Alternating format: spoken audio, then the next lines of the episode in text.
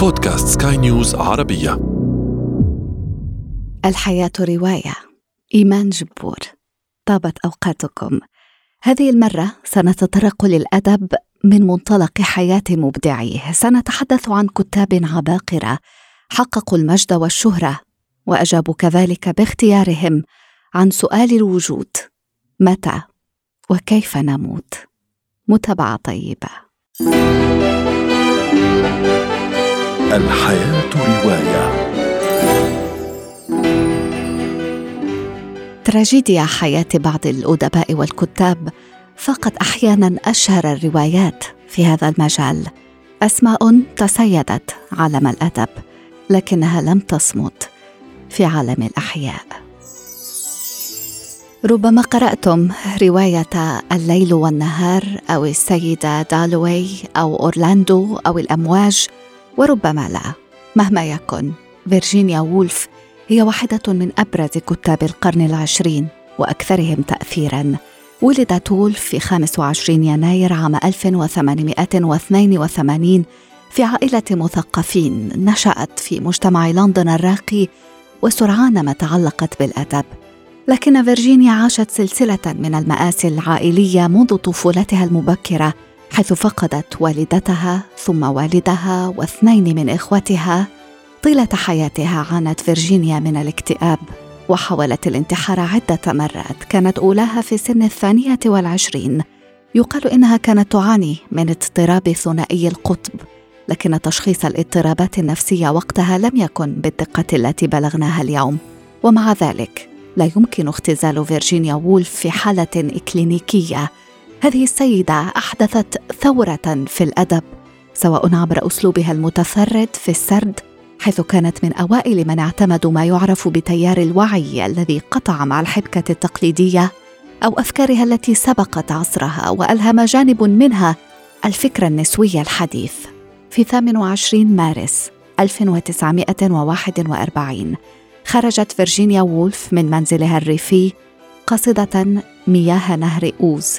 وقد ملأت جيوب معطفها بالحجارة I can't go on spoiling your life any longer.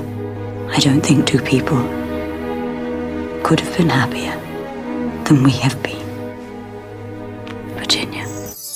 كشفت في رسالتها أنها كانت تخشى أن تصاب بالجنون توفيت عن 59 عاماً في معظم الأحداث التاريخية كان المجهول امرأة فيرجينيا وولف قالت الكاتبة الفرنسية سيمون دو بوفوار إن اختيار الموت غرقا يحمل بصمة أنثوية لأن المرأة تبقى حتى النهاية حريصة على صيانة جسدها. يوكيو ميشيما لم يكن امرأة. الأديب الياباني اختار الموت على طريقة سيبوكو أو هاراكيري. طقس الانتحار على طريقة الساموراي. شق البطن بسيف قصير. قبل قطع الرأس بسيف طويل من قبل شخص يحظى بالثقة. هذه الوفاة الدرامية أحدثت موجة صدمة هزت ليس فقط المجتمع الياباني بل العالم بأسره. فلماذا اختار هذا الكاتب الذي كان في أوج العظمة أن ينتحر وهو في سن الخامسة والأربعين؟ يقول البعض إن الأجوبة موجودة في أعماله الأدبية. حقق ميشيما الشهرة الأدبية في عمر مبكر حيث نشر قصصه القصيرة الأولى في عام 1941 وكان وقتها مراهقا. ثم سرعان ما انطلق إلى دائرة الشهرة الواسعة من خلال سيرته شبه الذاتية اعترافات قناع التي نشرت عام 1949 كان الكل يراهن على أن ميشيما سيكون أول كاتب ياباني يحصل على جائزة نوبل في الأدب. لكن ذلك لم يحصل. كتب ميشيما كل شيء. الشعر والمسرحيات الخيال العلمي والبوليسي العنيف والمقالات الفكرية. في 25 نوفمبر 1970 اختار ميشيما الانتحار مع شريكه موريتا بعد محاولة قيادة انقلاب سياسي يائس. ذهب إلى مقر وزارة الدفاع وحاول تطويع الجنود. لصالح عودة حكم الإمبراطور لكنه قوبل بالاستهجان والسخرية. فقرر وضع حد لحياته أمام عدسات الكاميرا وأنظار ألفي جندي. يقول ميشيما في رواية عطش للحب. ما من أحد يستطيع أن يتصور إلى أي حد يمكن أن يكذب المرء بشأن مشاعره. قبل 81 عاما توفي كاتب عظيم شتيفان سفيك. انتحار الأديب النمساوي يلخص لوحده مأساة القارة الأوروبية منتصف القرن العشرين. الإقدام على خطوة لا عودة يظل دائما سرا لا يملك مفتاحه سوى صاحبه رغم كل الأسباب والتفسيرات التي قد نجدها.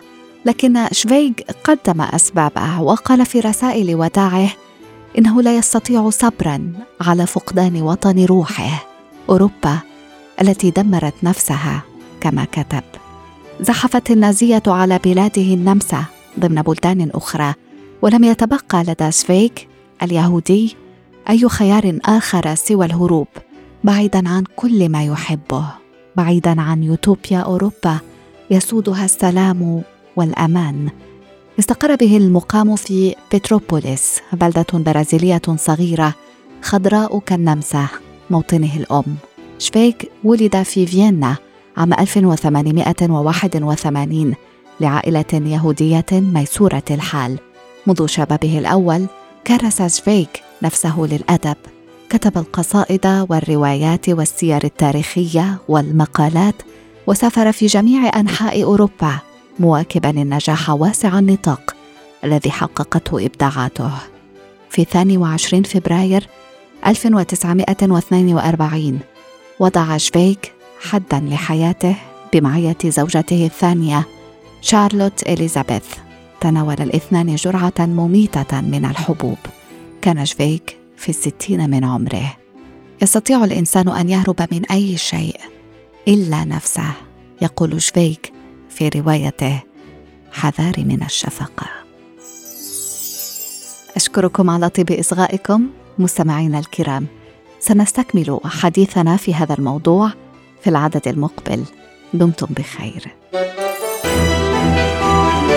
الحياة رواية.